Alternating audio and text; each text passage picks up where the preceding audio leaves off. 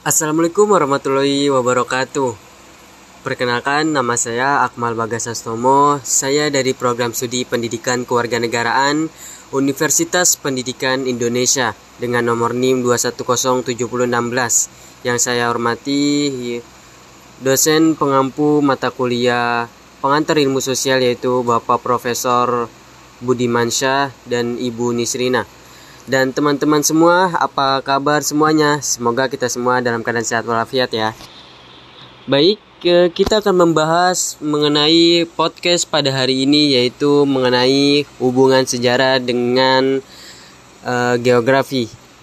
Nah teman-teman, jika kita lihat hubungan sejarah dengan geografi dilansir dari Wikipedia, ensiklopedia, sebagaimana George Santayana pernah mengemukakan bahwasanya mereka yang tidak bisa belajar dari sejarah ditakdirkan untuk mengulanginya.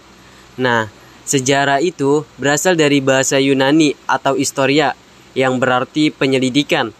Nah, sejarah adalah pengetahuan yang diperoleh melalui penyelidikan, yaitu dalam hal ini studi tentang masa lalu manusia.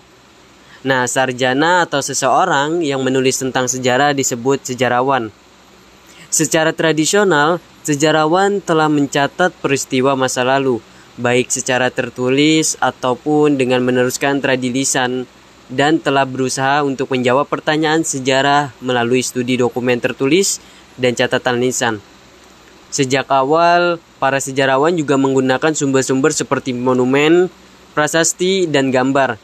Secara umum, sumber-sumber pengetahuan sejarah dapat dipisahkan menjadi 3 kategori, yaitu apa yang tertulis, apa yang dikatakan, dan apa yang dilestarikan secara fisik, dan sejarawan sering berkonsultasi dengan ketiganya. Artinya, dalam hal ketiga inilah ketika seseorang apa yang mereka tulis dan apa yang mereka katakan ataupun apa yang dilestarikan, baik itu secara fisik ataupun tidak, itu bisa dikategorikan dalam sejarah. Nah, hubungan sejarah dengan geografi kita bisa melihat sendiri. Geografi adalah ilmu yang mempelajari tentang hubungan, persamaan, dan perbedaan antar ruang di bumi. Pusat kajian geografi adalah hubungan manusia dan lingkungannya. Secara umum, geografi terbagi menjadi 2 cabang, yaitu geografi fisik dan geografi manusia. Setelah tahun 1945, geografi lebih mengarah kepada ilmu sosial, atau dalam hal ini yaitu mengutamakan kajian tentang geografi manusia. Geografi memiliki konsep-konsep penting yang digunakan untuk memahami hubungan, bentuk, dan fungsi peristiwa alam dan peristiwa sosial. Nah, dengan kita belajar mengenai geografi, maka kita juga akan belajar mengenai lokasi geografi, yang artinya adalah lokasi geografis tertentu dapat menjadi dasar studi sejarah, misalnya benua, negara, dan kota. Memahami setiap peristiwa bersejarah yang terjadi sangatlah penting. Untuk melakukan ini, sejarawan sering beralih ke geografi, pola gandum, pasukan air, ataupun tempat yang berada di bumi ini ataupun di dunia ini mempengaruhi kehidupan orang-orang yang tinggal di sini atau yang tinggal di bumi. Sebagaimana contoh yaitu untuk menjelaskan mengapa orang Mesir kuno mengembangkan peradaban yang sukses.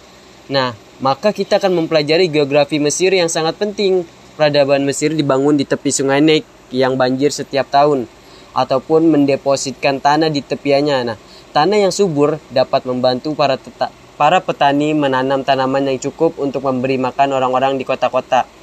Nah, dalam hal ini berarti setiap orang tidak harus bertani, sehingga beberapa orang dapat melakukan pekerjaan lain yang membantu mengembangkan peradaban. Nah, dari penjelasan tersebutlah sangat jelas bahwasanya sejarah sangatlah erat kaitannya dan hubungannya dengan geografi. Karena dengan adanya sejarah, maka kita akan belajar mengenai geografi dan bagaimana suatu hal itu terjadi dan bagaimana suatu hal bisa terbentuk. Sebagaimana geografi memiliki konsep penting yang digunakan yaitu memahami hubungan, bentuk, dan fungsi peristiwa alam dan peristiwa sosial. Terima kasih, mohon maaf apabila terdapat kekurangan dari saya pada podcast hari ini. Kurang lebihnya mohon maaf. Sekian, terima kasih. Wassalamualaikum warahmatullahi wabarakatuh.